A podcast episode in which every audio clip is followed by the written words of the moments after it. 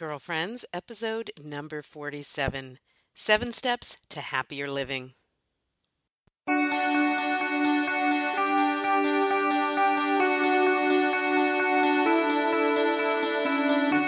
Hello, and welcome to Girlfriends. I'm Danielle Bean. I'm a wife and a mom, and I'm on a mission to help you know your worth as a woman so you can find peace, balance, and joy in family living. So, what are we waiting for? Let's get started.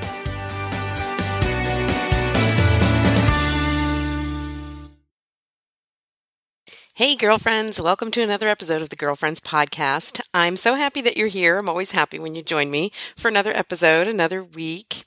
This past weekend, I had the great opportunity to meet some Girlfriends listeners in real life. I got to meet Erica, who has contributed to the show before, leaving feedback, um, at the Jacksonville Marriage Conference that I was speaking at over this past weekend, um, to the End of Love, which was put on by Paradisus Dei beautiful conference, beautiful group of people. I met Erica once before at a different conference in Orlando, and she's called into the show with feedback and um, sent me notes a few times using Voxer. She knows I love that. And it was really a joy to be able to meet with her, however briefly in person. And also Kristen, who has called into the show before.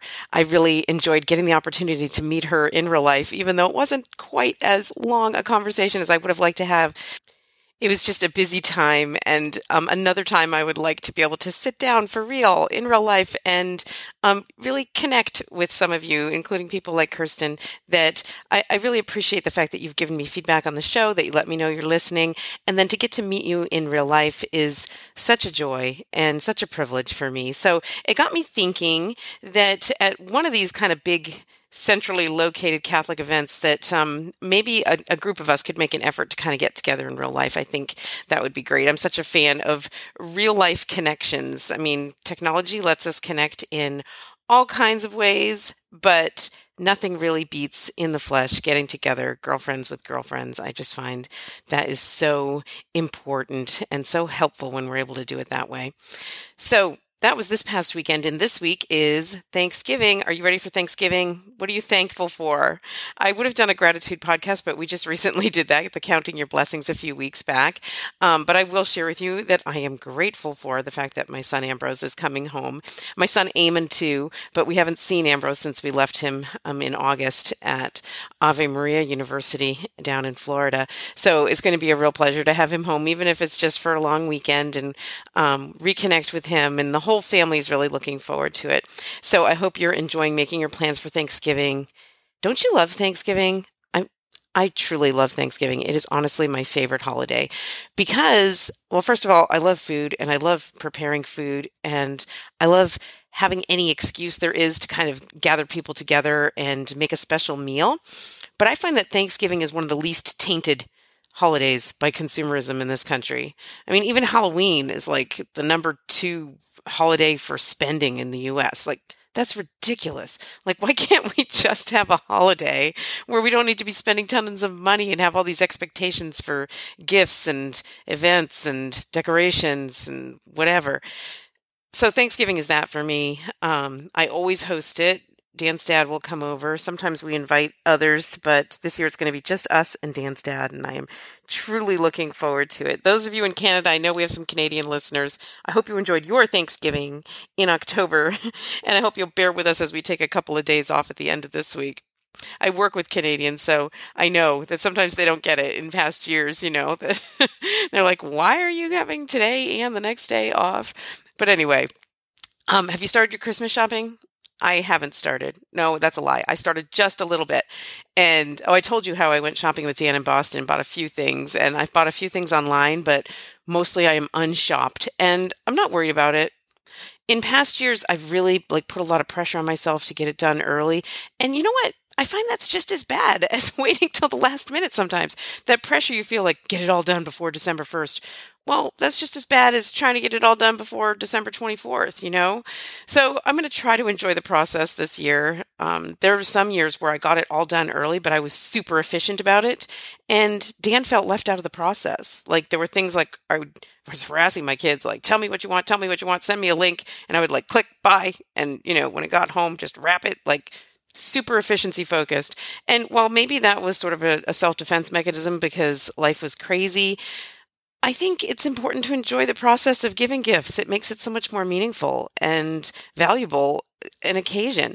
So I'm trying to be calm about it this year and enjoy the process. I am going to do some shopping online for efficiency's sake, and sometimes that's cheaper. And we do have Amazon Prime, so try to take advantage of that.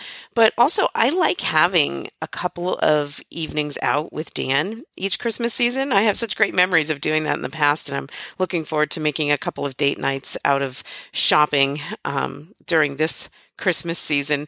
And, you know, here's a tip for you if you're disorganized about your Christmas shopping Google Docs are great.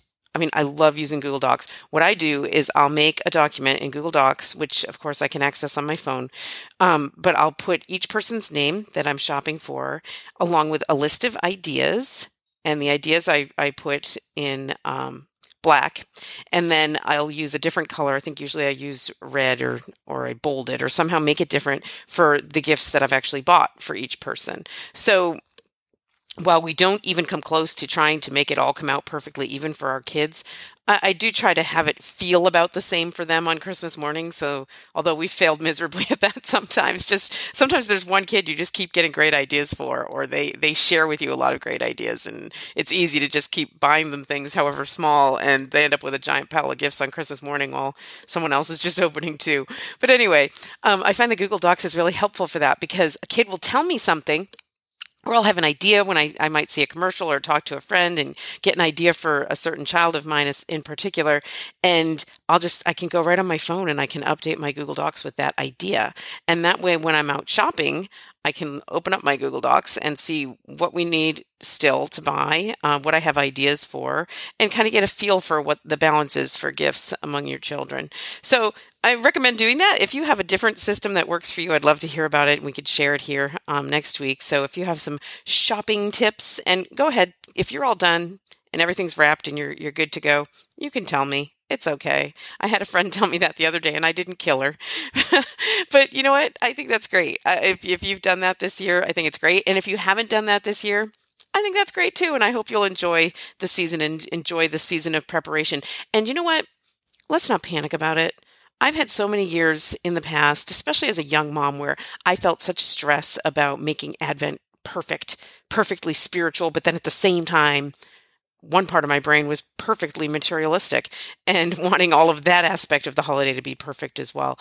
It's really hard. It's a lot of pressure we put on ourselves. If you're in that place, let it go because, you know, whether you accomplish everything perfectly or not, December 25th is going to come and it's going to go. Baby Jesus is going to come and really we need to be focused on preparing our hearts for him and not in a way that's going to stress you out in a way that's going to bring you joy and happiness during this season of anticipation. So i'm really excited for advent this year. I feel i, I really could use a kind of reboot in that um, in my spiritual life. So i'm looking forward to doing that. But today's topic is Seven steps to greater happiness. Now, I'm totally stealing this idea because there's another podcast I listen to that maybe you listen to as well. It's called the Happier Podcast. It's hosted by Gretchen Rubin and um, her sister, whose name I believe is Elizabeth. I, I, really enjoy it. Gretchen Rubin is an author. She's written um, The Happiness Project was her first. It was a New York Times bestseller where she really just sort of as a scientist looked at things that make people happy, kind of researched that and shared her findings in this book. Some of which are no-brainers, but also some of which might be surprising and none of which are in conflict with our faith. You know, sometimes you roll your eyes about these people seeking happiness, but I found that Gretchen really is a truth seeker and if it makes you happy, it's she's going to recognize it. Um, I don't know anything about her faith life. I don't believe she's Catholic or anything. She certainly doesn't talk much about that aspect in her work. Um, then she has another book that's called Better Than Before, which is about building habits. And she had a recent podcast with her sister where um, she shared what uh, she calls the uh, seven essentials, essential seven, I think she calls them. Um, these different things that she, and this is in her book, um, Better Than Before, these seven different areas of our life that in her research she discovered matter the most with regard to our level of happiness and satisfaction, how we're doing in all these different areas. Um, and she and her sister had a podcast where they just went through these seven things and kind of shared what areas they might need to work on, what they might do in each of those categories to be working toward greater happiness. And I was really kind of inspired by that. I'll link to the show in the show notes if you want to listen to it yourself. Uh, but I thought maybe I'll do that here in this show a little bit. Share those seven different aspects that they talked about in the show. Again, this is Gretchen Rubin's thinking, not my own. Um, and just share where I'm at with those and, and invite you to challenge yourself to think about ways in which you might improve in those different areas because it was um, Gretchen's research showed that if you're making efforts and making improvements in all of those categories in your life that you're going to be pretty happy. You're going to be pretty content in um, a pretty happy person in your life. And so let's just go through first i'll, I'll share with you um, what the seven things are the first one is eat and drink more healthfully. And the examples she gives are give up sugar, eat more vegetables, drink less alcohol, whatever. Um, exercise regularly. Well, that one doesn't need any explanation. Number three, save, spend, and earn wisely. And the examples she gives are save regularly, pay down debt, donate to worthy causes, make purchases that contribute to happiness or habits, pay taxes, stay current with expense reports, take classes to expand career options. Okay. Um, then rest, relax, and enjoy. That's um, she describes as pursue a hobby instead of cruising the internet. Enjoy the moment. Stop checking email. Get enough sleep. Spend less time in the car and taking time for yourself. Uh, number five, stop procrastinating, make consistent progress. Practice an instrument, set aside two hours daily for uninterrupted work, learn a language, maintain a blog, keep a gratitude journal. So, um, then number six, simplify, clear, and organize. For examples here, she offers make the bed every day, file regularly, put keys away in the same place, recycle, give away unused clothing. Um, and she has an episode that's all about clutter clearing. So um, she offers a link to that. And then number seven, engage more deeply with other people, with God, with yourself, the world. So this is really a spiritual one. Um, and she gives as examples call family members, read the Bible every day, volunteer, spend time with friends, observe the Sabbath, stay, uh, spend some time alone in nature. So those are the seven different areas that she and her sister talked about in their recent podcast. Again, the, the name of the podcast is Happier. It's the Happier podcast, um, which comes out once a week. And then there's a short little snippet in the middle of the week called um, a little happier, I think. anyway, it's about two minutes and it's just sort of like a quick thought or idea. I, I really enjoy uh, Gretchen Rubin, so I hope you'll check out her podcast. Um, but then she gets started on this particular topic with regard to me. I'm just going to walk through these and, and share some of my thoughts about my own progress and that might also apply to your progress in these various areas. So, that first one eat and drink more healthfully. Well, this is a big challenge, I think, for everybody. Of course, this is on the list, right? We all want to do things like eat more healthfully, um, perhaps drink less, do things that are going to, you know, physically nurture and nourish our bodies and not abuse them with the food that we take in. And for me, what came to mind when I looked at this was I really need to stop ingesting anything after 8 p.m. and this is terrible because it is so true that I am really good about eating a healthy breakfast, eating a healthy lunch, being very reasonable with snacks and dinner time. But something happens at nighttime. You know, usually I'm hanging out with Dan. We might be watching a movie, and everything unhealthy I'm ever going to eat in a day, promise you, it's after 8 p.m. So if I would make that one small step, I would vastly improve my nutrition if I stopped eating or drinking anything after 8 p.m., except for, you know, date nights or whatever, some special occasion. But on an ongoing basis, it's really an un- unhealthy habit. Eating late is just not a healthy habit anyway. Um, you know, studies show that that's a, a, great way to put on weight is to eat right before you go to bed, and and I'm not making my best, most healthful choices at that time of night, and so I, I think that's something I can work on. But in the more immediate future, because um, I know we've got holidays coming up, I also think that I could be working more on making a plan for celebrating the holidays without completely losing it nutrition wise it's okay to enjoy you know certain things during the holiday season. It's okay. You have you know thanksgiving. Oh my gosh like i am not going to be somebody counting my calories on thanksgiving. But it's important not to let the holidays turn into a month's long excuse to just completely neglect your diet and neglect your body's need for healthful food and regular, you know, healthy eating habits. So that's something in the immediate future, and maybe that's something that you should make a goal for as well. Um, you know your own history here. You know what you may or may not do during the holiday season. So prepare yourself for it ahead of time. Have a plan going in so that you will make good choices. Okay, number two is exercise regularly. Now, okay, I'm actually pretty good about this. I don't mean to be obnoxious, but this is something that has really clicked for me, especially during the fall season with um, an earlier schedule.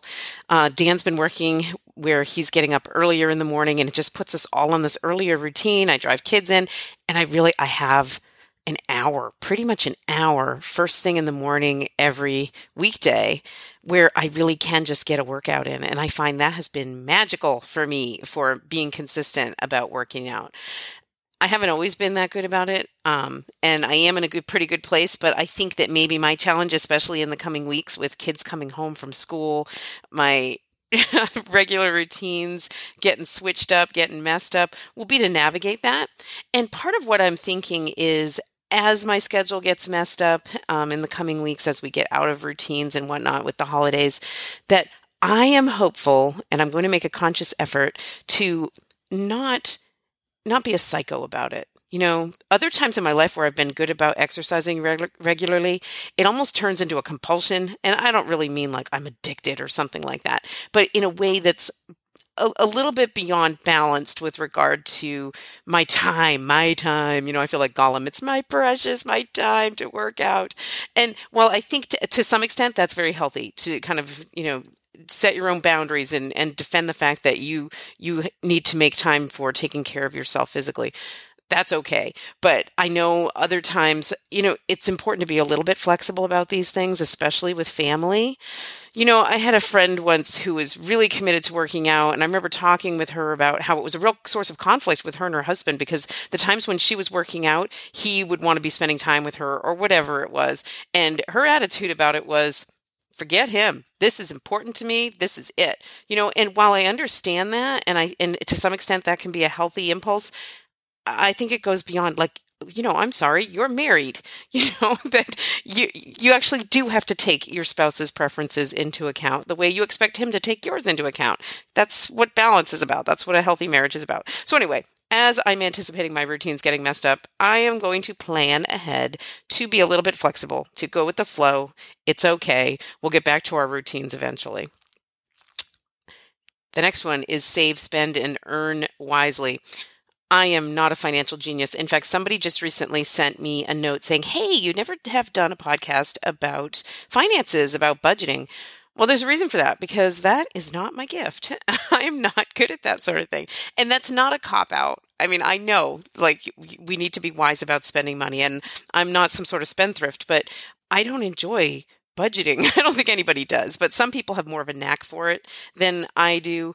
Um, and so with regard to this, I thought, well, maybe I could, rather than telling myself I'm going to set a budget and, you know, be really strict about it in the coming months or with Christmas shopping or whatnot, I think it's it's more reasonable for me to set a goal of staying within a, a general budget with regard to Christmas shopping. Sometimes I give in to that idea like, oh, it's Christmas, like I have to be over the top and, you know, buy things nobody needs just for the sake of having more things to open or something.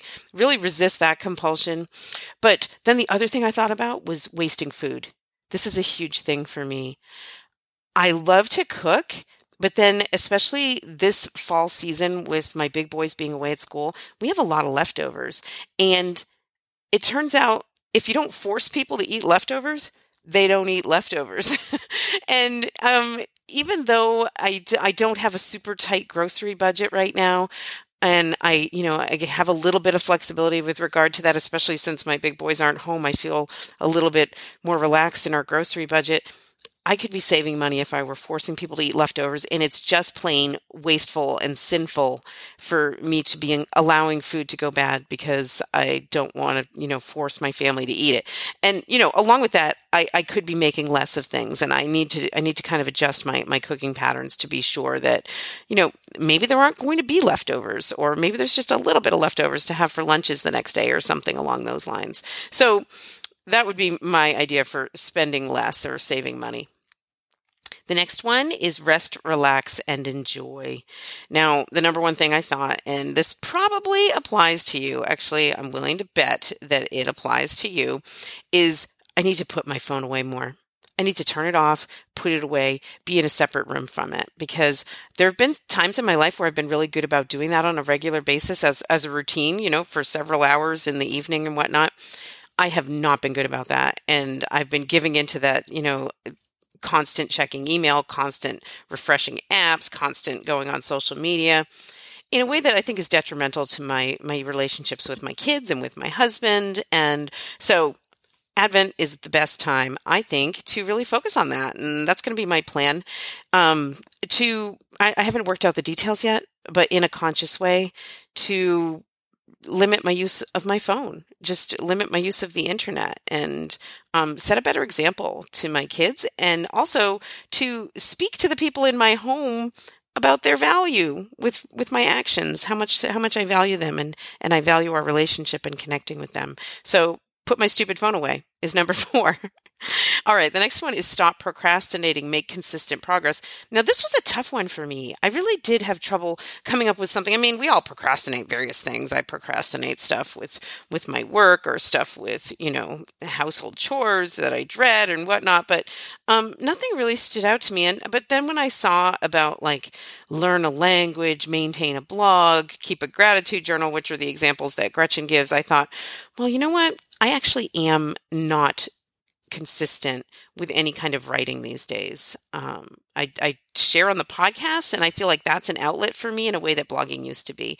And um, I do have, I call it, this is so shameful, I have a weekly newsletter that you can sign up for at daniellebean.com that you know uh, lately I, it's probably been like five weeks since i sent one out probably more don't check but if you do go over there sign up.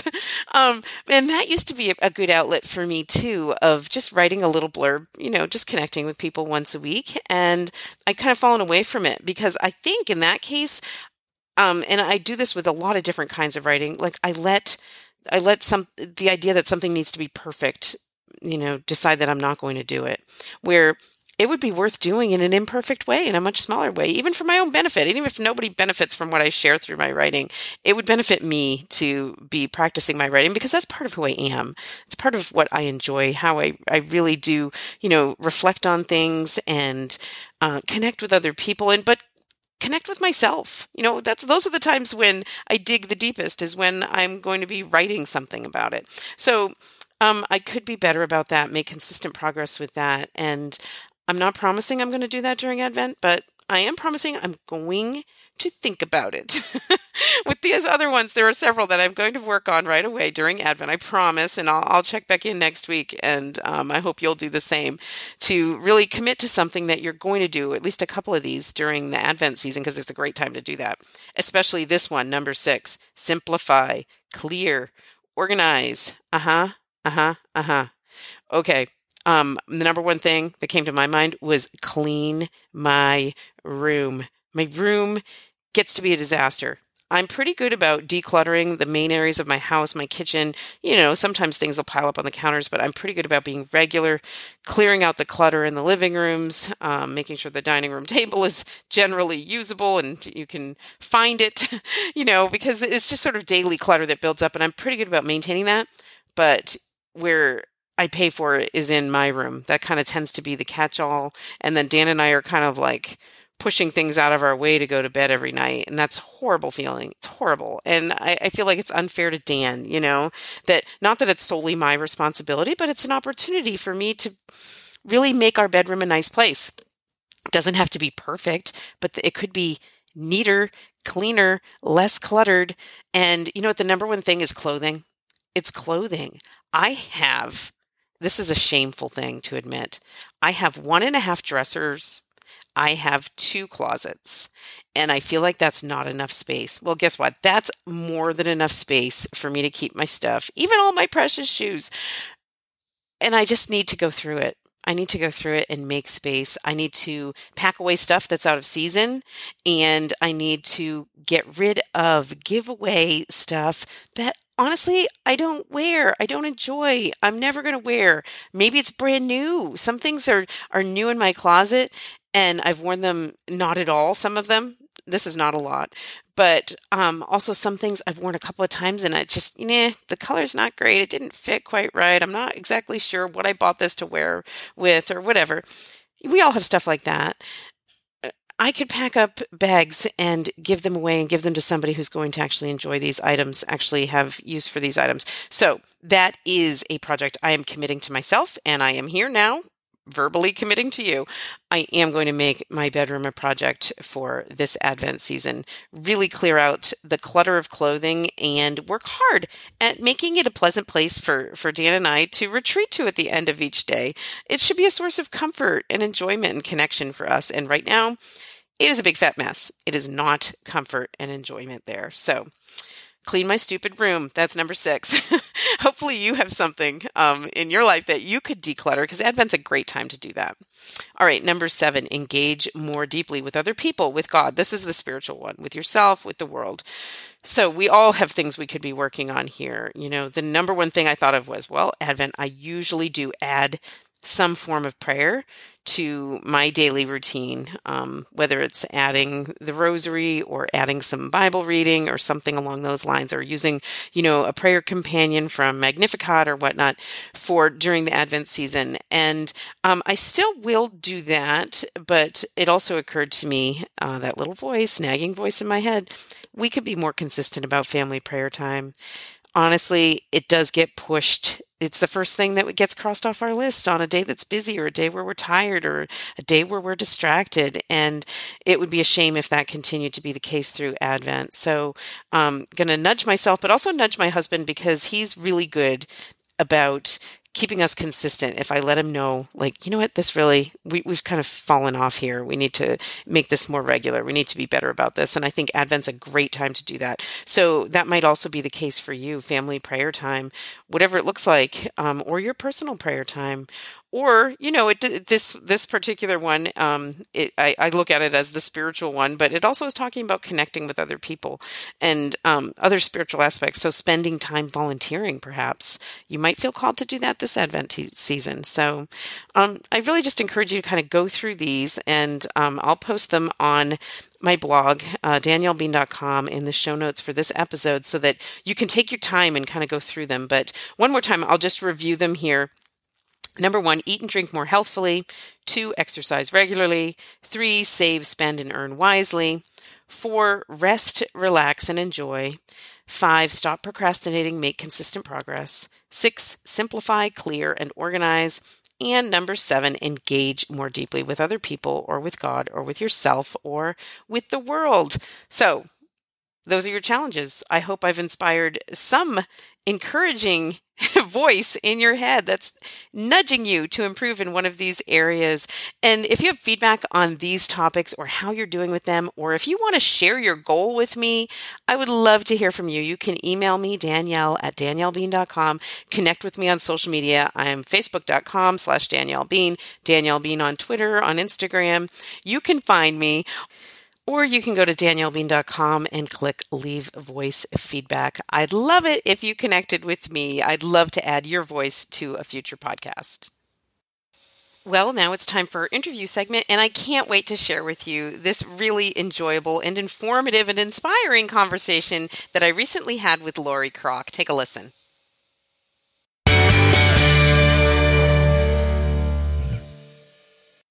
Hello, everyone. I am so happy to be welcoming a guest to Girlfriends today. Lori Kroc is here with us. I'm really excited to welcome Lori.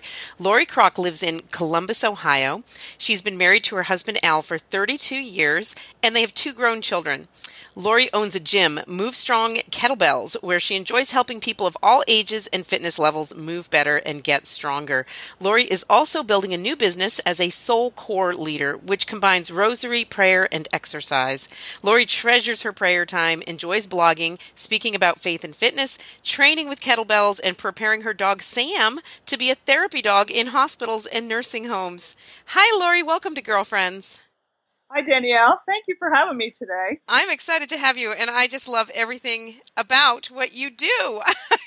so I don't even know where to start. But first, let's let's start with the fitness because that's really a big part of um, what you do, and maybe you can just share with us a little bit about how you got started in that field. Sure.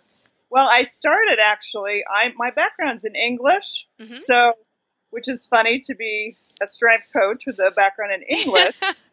but uh, I actually worked in marketing as a marketing communicator, mm-hmm. and I ended up doing a lot of work for fitness companies. Oh, okay. And I was always recreationally active.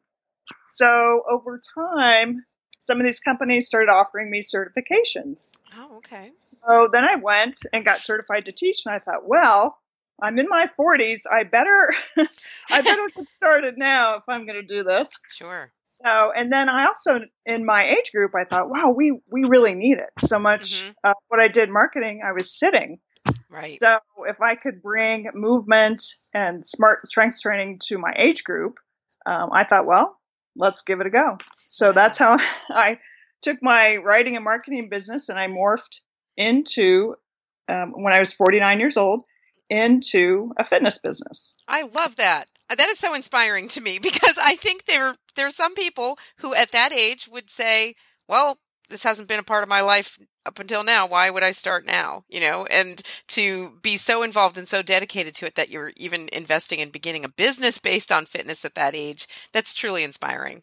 Well, thank you. It was not easy, but my husband was supportive and my friends. You know how you when you're making a life change like that or a, a big decision, you mm-hmm. kind of look to your family, you look to your your good friends, and everybody was saying, "Do it." You know, my kids thought I was crazy because at the time they were in college. All of our kids think we're crazy anyway. Oh yeah, we're criminally crazy to our children, but um, but now they they look at myself and my husband, who's very physically active. He trains at my gym, which is not always an easy thing, I right. will say. Um, but and they're really proud that we're we've made that choice to be physically active and yeah. try to that work life balance. Yeah, and I love your focus on strength training um, because I think you know that's something that you do hear a lot of buzz about, especially you know for for women and for your your bone health. That it's really an important thing. But what might you say to somebody who feels like it's not doable for them? Like, how can you encourage somebody? Because I know some people have that mental block, like I am not going to lift weights. Like, what are you talking about? Right. Well, I would say they already do mm-hmm. in daily life right? So right. if you have to pick up kitty litter, dog food, a child, a grandchild, you know, um, tools in the yard, if you're doing gardening, if you're cleaning up leaves this time of year, you're already moving in ways that require strength. Right. So why not, you know, lift up a kettlebell or a barbell or a dumbbell um, and work gently and slowly to heavier weights. And the beauty of it, when people say, why strength training and not cardio? Mm-hmm. I will say because strength training is both, mm-hmm. right? It's you're going to get cardiovascular work, but you're um, building muscle, which is what we need, especially as we age. Right. And it's very gentle on the joints. I mean, the number one thing is that it's not high impact. I right. don't have to jump up and down to get strong. So a lot of people can't jump. They have bad ankles, bad knees, you know, hip issues. Mm-hmm. But can always get started uh, with strength training at any age. In fact, I just had a 69 year old woman join my gym. Oh, that is terrific.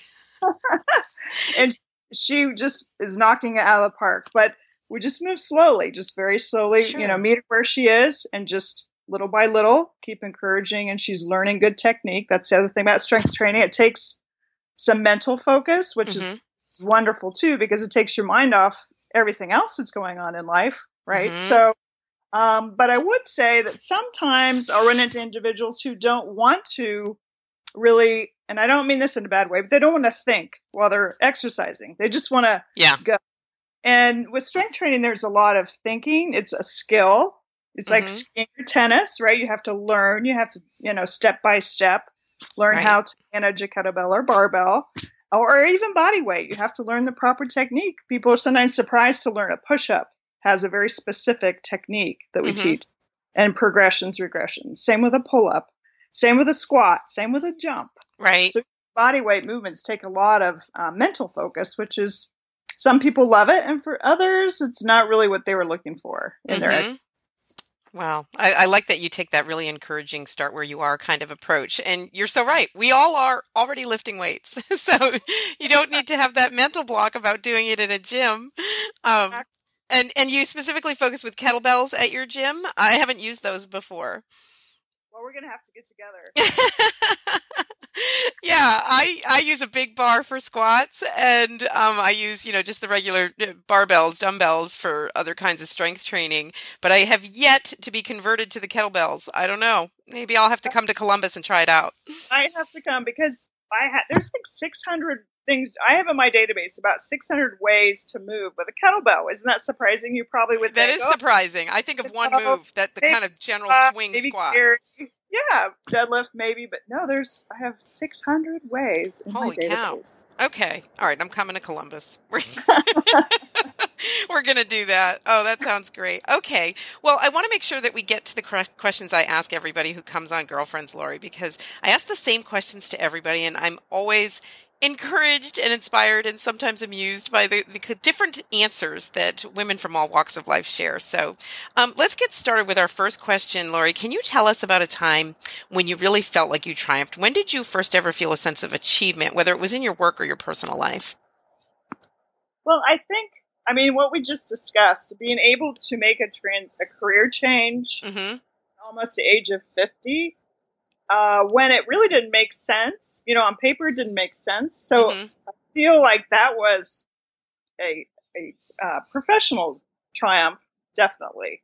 Yep. Um, but then, you know, when we move on to the next question, it was also um, there was also a mistake associated mm-hmm. with that. So you know how it's interesting how sometimes events in our lives, you know, first start out a triumph, and then you have to step back because mm-hmm you know, when I made that move into fitness, all of a sudden I had to figure out a business plan, right? Mm-hmm. And I mm-hmm. didn't, I didn't create a business plan at all because my, when I started in my marketing business, it just developed through family and friends and evolve. I didn't have office space. So I didn't have, you know, with a gym, you have a physical space. So you really sure. have to plan, uh, have a business plan. So, uh, while it was a triumph in that there was a need in the market, being able to deliver it properly mm-hmm. uh, was didn't come as easily. Oh, did, as, you, did you seek out help for that? I did. Well, at first, you know, I made some mistakes. So I started down the road with my first fitness certification and really realized I didn't really know enough um, mm-hmm. to run a, a full fledged business with a physical space. So I had a mentor and friend who came into the business and thank goodness he was there to to assist and teach and I could learn from him and kind of figure out my path. Mm-hmm. As we know, in any career, you know, when you get when you get out of college, or you have your degree, or you go get a certification, or um, you have a success, you need to keep constantly learning and planning out that path to keep growing and learning. So, my my initial certification in fitness was in primal movement, mm-hmm. but that wasn't enough to build a business okay. on, as people saw it as a destination once in a while. So they would come. We had a park behind the gym, so we'd go out and I teach people how to um, safely climb in a tree. Uh, believe it or not. Um, oh my um, gosh, you're great! jump from rock to rock, how to land on a log safely, how to. So it was um, crawling, it was climbing, it was lifting, carrying, throwing, catching. So all wonderful primal movements, things the body is meant to do. So it's kind of reclaiming our natural movement. Think about how kids move on a mm-hmm. playground. So, but to build a business around that right. was tough, you know? Mm-hmm. Uh, and so then I started using kettlebells in my carries. And then I started learning skills with the kettlebells. And then I went and got certified. And then I modified the business model to be a kettlebell business, which was a viable business, having classes you know, mm-hmm. having groups of people come. Not everybody wants to be outside. Mm-hmm. We're having people in inside, so it's more predictable atmosphere, predictable sure. uh, programming, able to meet their goals um, mm-hmm. easily. So, so it you know it developed into a triumph, but at yeah. first, um, first there are a lot of bumps in the road. Right. And so you needed to kind of adjust what your plan was. First of all, to have a business plan and then be open to adjusting what you were focusing on. Exactly. I mean, the market will determine. I mean, when people were coming to explore my business, they'd say, "Well, can you offer classes? Mm-hmm. Can we work on? We really like the kettlebells. Can we be inside?" But one of the, you'll laugh at this. This is this is my most amusing uh, learning mm-hmm. moment. We offered um, bridal, you know, co- coaching for brides. Yep. And we were holding the classes outside, and they were afraid they'd fall out of a tree, get nail, you know, like sure. And then they'd be a wreck for their wedding. So I was like, duh. You know, Got to keep these brides safe.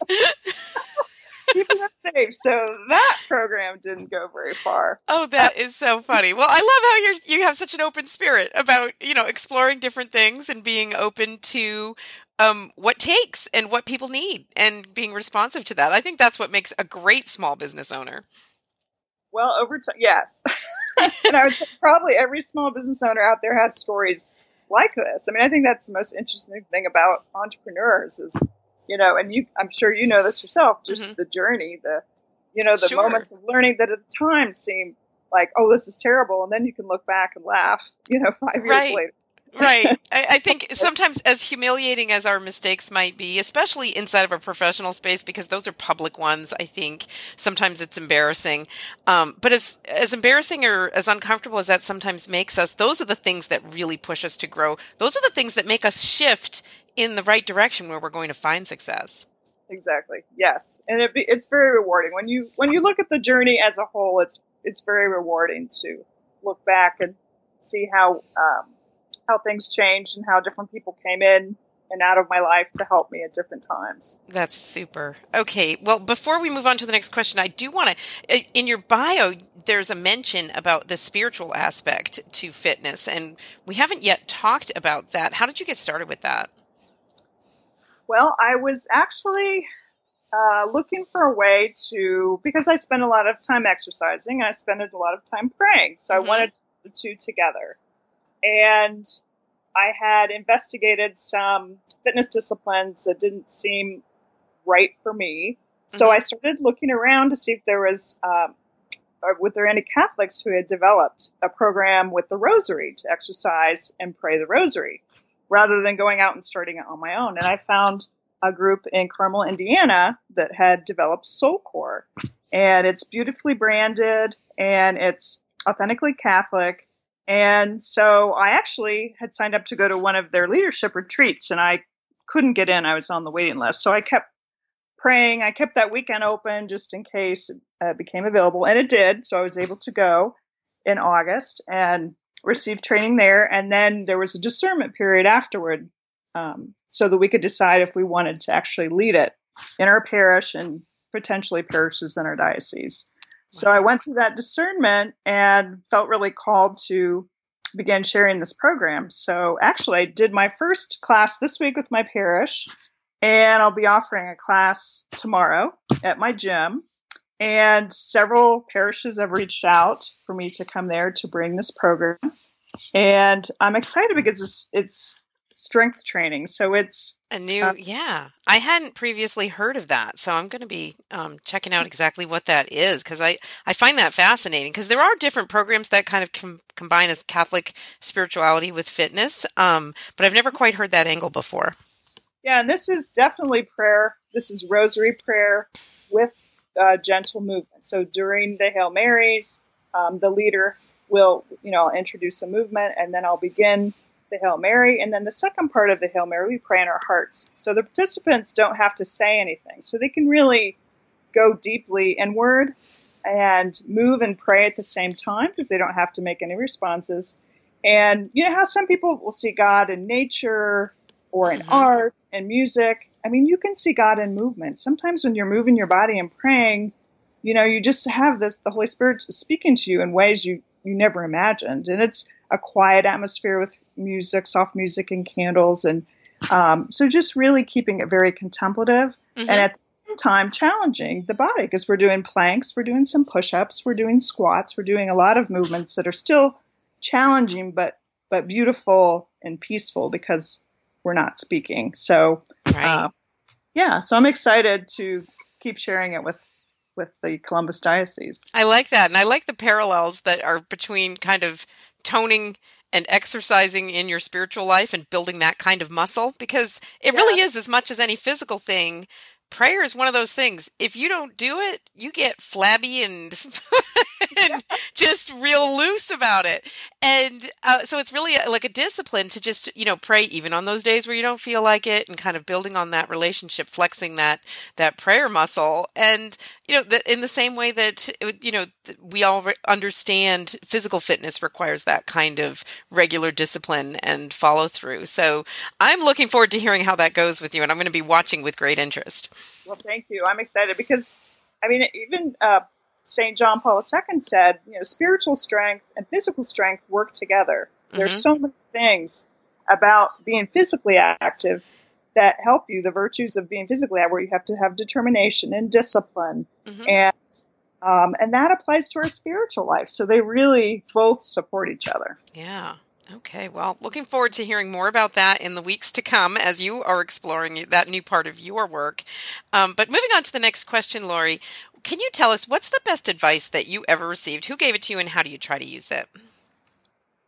When my f- husband and I were first married, we moved from Ohio to New Hampshire mm-hmm. for New and we got involved in our local parish. And the parish priest was this lovely uh, French Canadian priest. And he was we were new to the parish and he was trying to get us you know introducing us to people and learning about us and we were learning more about the parish. And we went on and on about all the things we wanted to do right? We're newly married you know we're just starting our careers. We're yeah. anxiously hoping we'll have children someday. And he just looked at us and said two words just this and my husband and i stopped we're like what like, what? What do you mean? What are you talking about? He said, just this. He said, worry about just this moment. And I don't think he said worry, but he said, focus on this mm-hmm. moment, just this. So we happened to be at a parish gathering at that time. And he said, you know, just enjoy, just walk around and meet people, just be in the present moment. Mm-hmm. And I still carry that with me all the time. I'm one of those people, and, and you may be this way too, um, where we have a lot of things going on. Mm-hmm. I think everyone does. Yeah, everybody does. And how do you how do you get the joy in your day? Is focus on the present moment. And mm-hmm. it's funny because I just shared this advice with my daughter, who's getting married um, in the spring, and so I said to her, "Guess what? I'm going to share some advice with you that this kindly priest gave us years ago, and I still rely on it. 32 years ago, yes, just this." I love it. Yeah, and that's right along in the themes of the kinds of things that we've talked about here on this podcast. Um, going back a few episodes, we were talking about do one thing at a time. How mm-hmm. how important it is to give yourself permission to do that. I think so many of us feel pulled in multiple directions, feel constantly guilty because we're not focusing on any one thing at a time. Yes, and so one thing I started doing is kind of pocketing time. So if I have something I'm working on, so SoulCore, for example, mm-hmm. I need to con- I set in my calendar the days I'm going to contact parishes, for example. So, and I don't think about it until it's time to think about it. Mm-hmm. So that I can be in the moment. So when I'm having lunch with, you know, a girlfriend, I'm not going crazy thinking, oh, I should be doing this, I should be doing this, I should, I can really be present to her mm-hmm. or to my family when I'm with them. So just trying to plan my time so that I don't have 10 things at once that are bearing down on me so I can really enjoy the present moment. Yeah, I really appreciate that reminder. I think we all need it because we are we tend to be multitaskers and that costs us it costs us physically emotionally spiritually and it costs our relationships because you're so right that you're not in the moment enjoying that moment fully fully being present to the, people in your life, the relationships, the things that matter the most, if you're mm-hmm. feeling pulled in a hundred different ways, even just mentally, you know, with the running to do list in your mind. Exactly. Yeah, so important to remember. So that's your reminder, girlfriends.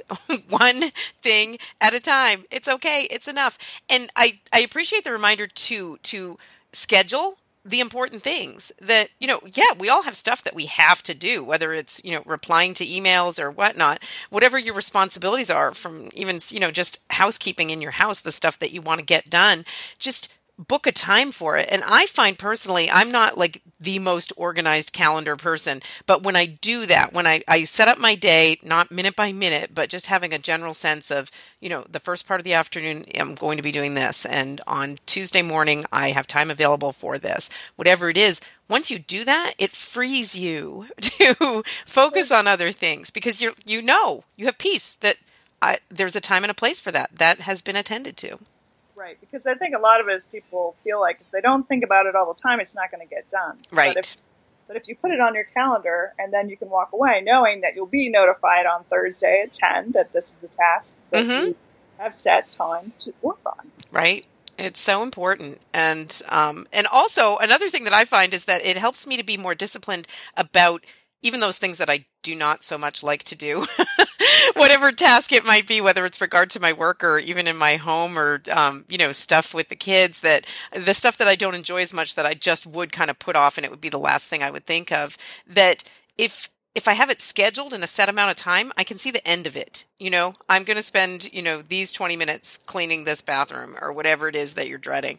And it, it makes it feel much more doable because you see that it's not just this overwhelming task kind of hanging in a general sense in your mind, but it's got a concrete amount of time and then you're going to be moving on to something else. Yes. And that's why I did it actually. Because really?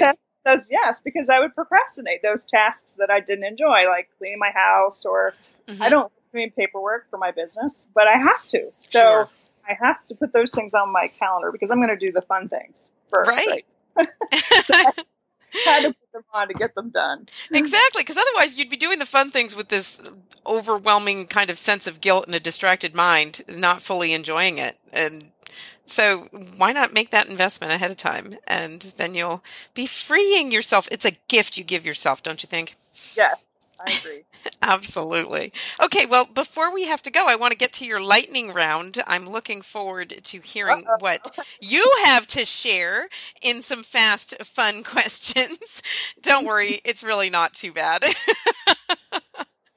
it's just fun to get to know you a little bit better and ask some fun questions. So, if you're ready, Lori, we can get started. Okay, I'm ready. All right, here we go. This is Lori Crocs lightning round on the Girlfriends podcast. Lori, how do you motivate yourself on days where you just don't feel like working out? Uh, I take a day off. Good. I like that answer. We'll talk more about that after. All right. What's your favorite way to hang out and connect with friends and family?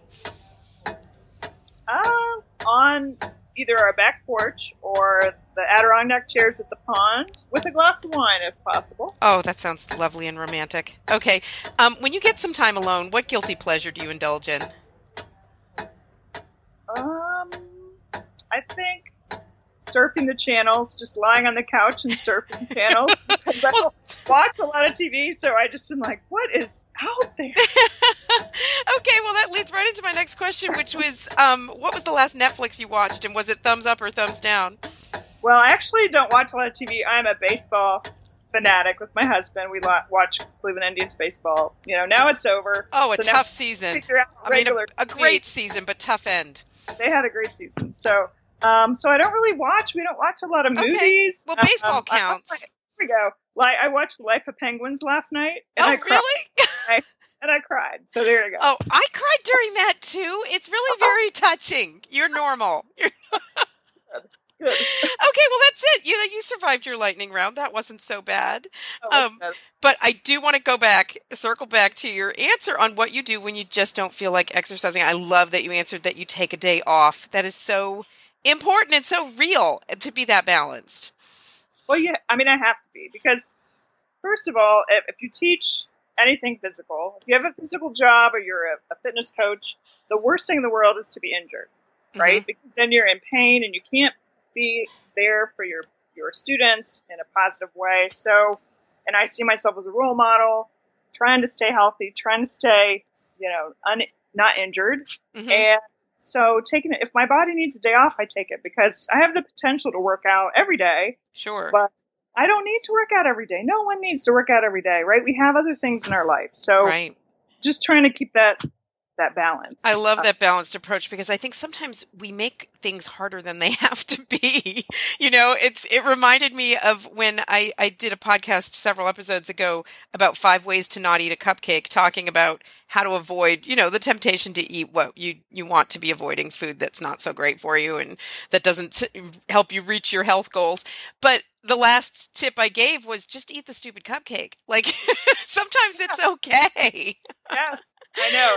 For a while, I was eating a, a donut a month just because I had given up donuts for so long, and I was like, "Well, wait, why? Like, right. I work out enough. I don't need to worry. A donut's not going to change my life, right? Right. So, Enjoy it. and even though it freaks out people to see eating a donut, but it does happen. No, you know what? That's the gym I want to go to, where where the owner sometimes eats a donut. exactly. There we go. That's real life. Yes. Well, Lori, I've so enjoyed getting to know you and hearing some more about your work. Is there any one last thing you want to give a shout out to? We didn't get to talk about your dog therapy before we have to say goodbye. I I don't know. I just I'm really so excited to have spoken with you, Danielle. It's just, I mean, women working together, supporting each other is just just so important for us to be there for each other and to learn from each other and to share. And I mean, we're all uh, normal and we're all kind of, we have our idiosyncrasies, but it's just so interesting to get to know different people and their yeah. approach to life. And it, and, you know, I think the one thing we're all seeking is balance, you know, mm-hmm. just, just figuring it out. We every take one day at a time, try to do the best we can. If we don't do well, there's always tomorrow, right? To start over. So um, hopefully. Yes. Very encouraging words. And I completely agree. That really is what is really the impetus behind this entire podcast of Girlfriends is connecting women in those ways, those real ways, those ways that really do encourage and affirm us in the things that we have in common. We have so much in common and so many ways we can build each other up if we're connecting in that way. Well, thank you so much, Lori, for taking the time. I've really enjoyed our conversation and God bless you in all you do. God bless you. Thank you, Danielle.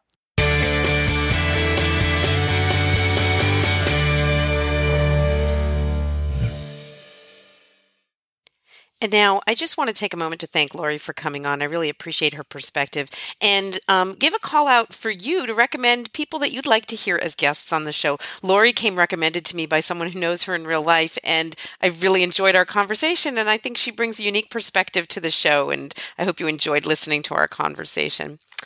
And now, next, I want to give a big thank you to the latest Patreon supporter for the Girlfriends podcast. Susan signed on to pledge this week, and you can do the same at patreon.com forward slash girlfriends. They're all different levels of giving, and depending on what level you give at, you can qualify for certain freebies or privileges or bonuses, um, including a Skype call with me or a Google Hangout once a month with people who pledge a certain amount, or even you can contribute just even just a dollar a show. It means so much when someone like Susan takes the time, makes that effort to give financial support to help produce the Girlfriends podcast. It means the world to me. It's so encouraging and affirming. So thank you, Susan, and thank you to everyone who contributes at patreon.com. You can learn more about how you can support the Girlfriends podcast by going to Patreon, P A T R E O N dot com forward slash girlfriends.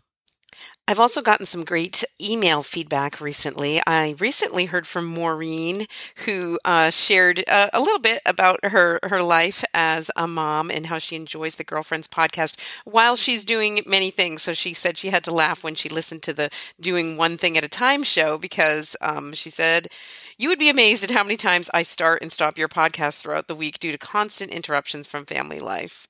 I wish I could focus solely on your podcast each week in its entirety. Well, that might be a pipe dream for now, Maureen, but I do appreciate you connecting and letting me know that you value the podcast. It means a lot when you took the time to email like that. Um, Maureen also mentioned the Facebook group uh, that I mentioned a little while back, and I've heard from a few of you who are interested. So I think I'm going to look into doing that, but I can't make a promise I'm going to do it this week because it's sort of a short week week and I'm busy with Thanksgiving and whatnot. But it is a future goal of mine to set up that uh, girlfriends kind of closed Facebook group so that it's a, it's a you know nothing's completely safe or private online but it's a safe place on facebook whereas it could be a private group where your friends wouldn't see what you're posting on there unless they too were part of the group so I'm looking into doing that. I am planning to do that at some unnamed date in the future, um, hopefully during the month of December, so that we can get that going. And at least a few of us could begin to connect there. Because honestly, you guys are so awesome. I hear from you through email, through social media. You give me your great feedback.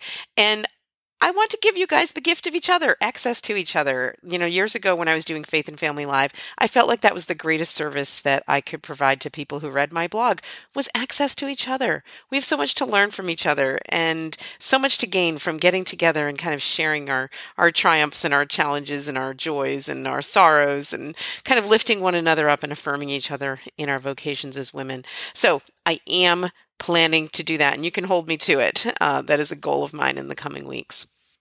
This week, I also heard from David. You know David. He uh, weighed in a few weeks back about building community online and through podcasts. And he's a Patreon supporter of the Girlfriends podcast. And he's the one man I know brave enough to admit he listens to the Girlfriends podcast and is a proud fan. So thank you for that, David. But um, he wrote in um, a very long email that I, I'm not going to be able to share it all, but I appreciate everything that you shared there, David. It was really thoughtful and insightful, um, especially talking talking about the election because I shared a few thoughts, a few frustrations last week about things that are going on online it's ongoing. It's an ongoing frustration. Um, but uh, I'll read one section that David shared, and he said, More pernicious, I think, is the self absorption that is evident in many posts on social media, and certainly in those lamenting the election, both before and after. By self absorption, I do not mean the self expression that necessarily accompanies merely being in the social media world. After all, I am the one posting, even if I am posting about someone else. Rather, I speak of those posts in which the proverbial hand wringing and astonishment are then followed by a story relating how so and so was unfriended because they voted for such and such a candidate. The author of such post then proceeds to relate how they are in, unable to understand how either A, one could vote for the other, or B, how someone could unfriend them for voting for so and so. I think you're right, David. I mean, just even reading your description there, it just feels like circles. Sad, sad self absorbed circles. And um, I've found a lot of peace in removing myself from social media, unfollowing certain people, removing certain people from my feed, not necessarily blocking people. I don't mean to, you know, some people I have real life relationships with that I'm connecting with on social media, and I do not like what they're sharing. But you can always mute people, you can unfollow people, or, and here's what I did for a few days last week just completely take social media off your phone. You don't have to be engaging in it, it will make you feel better. Take a deep breath, enjoy your life. you know, Advent's coming, great time to disconnect Great time to stop talking in circles. Great time to focus on unity. So that's really where I am, and really just taking it to prayer. I don't think I have all the answers. I don't think I'm always right about political issues. Of course, I have my own opinions, and of course, I'm inclined to believe that the, mine is the right perspective.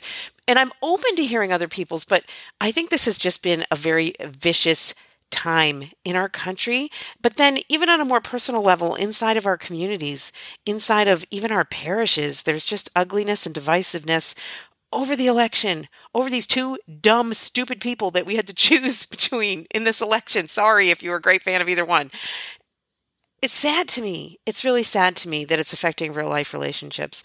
And my prayer is for unity for all of us. And I know, David, you share that as well. So I hope you all will join us in praying for that unity as well and controlling your own social media and your own relationships and being responsible for your own contributions inside of those spheres.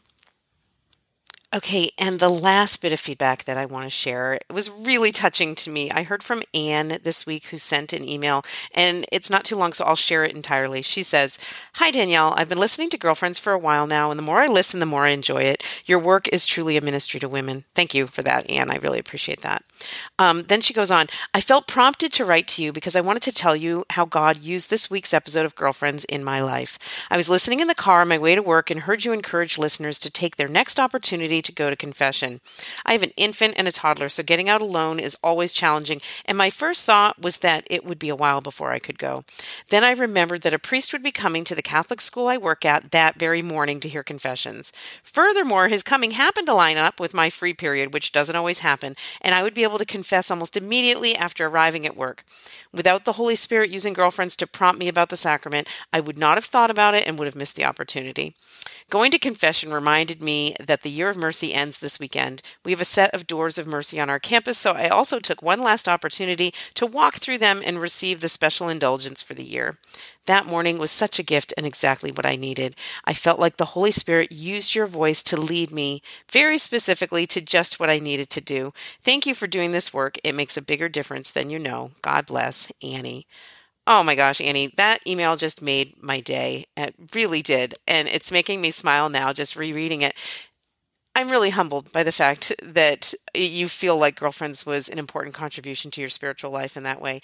I, I, just, that's all I pray for. That's all I hope for. And, eh, you know, before every episode and before I speak and before I write, that always is my prayer to the Holy Spirit to use me in whatever way he finds helpful, whatever way people need. And I always pray to be that instrument. And it's very humbling to hear your story and to know that Girlfriends has blessed you in that way. So God bless you. Thank you for sharing that. It's really encouraging and affirming for me. So, if you have feedback for the Girlfriends podcast, if you have something you want to share with me about today's content, about the challenges I threw out to you in those seven different areas of your life, if you want to make a commitment in one of those areas, or tell me about a challenge that you're experiencing in one of those, or share feedback on a previous episode, you can always email me, Danielle at daniellebean.com. I will love to hear from you. Connect with me on social media, connect with me on Voxer, that cool little app. It's so easy. Just install it on your phone, and you can connect with me through the link in the show notes at daniellebean.com. For any of the episodes of um, this podcast, you will always find a link to my Voxer profile. And then once we're connected, it is easy as pressing a button on your phone to leave me a voice message that I can then play on the show. I love voice feedback because I love to share different people's voices here on the show. I think it's an important part of the way in which we can build community here. So thank you to everybody who left feedback this week. Thank you for the people who are supporting this show at patreon.com. Thank you for those of you who've left iTunes reviews. It means a lot and it helps other people to find this show in the various places that people can subscribe and listen and rate and review. All those ways help get the show out there, get the word of mouth out there, sharing through social media. I appreciate all those ways that you support this podcast, that you support the production of Girlfriends. God bless you for doing it. And thank you for being here for another week. I appreciate that you spend an hour with me. I know your time is precious. It's precious to me that you're willing to spend some of it here with me each and every week. So until next time, I hope you'll enjoy your day and God bless your week.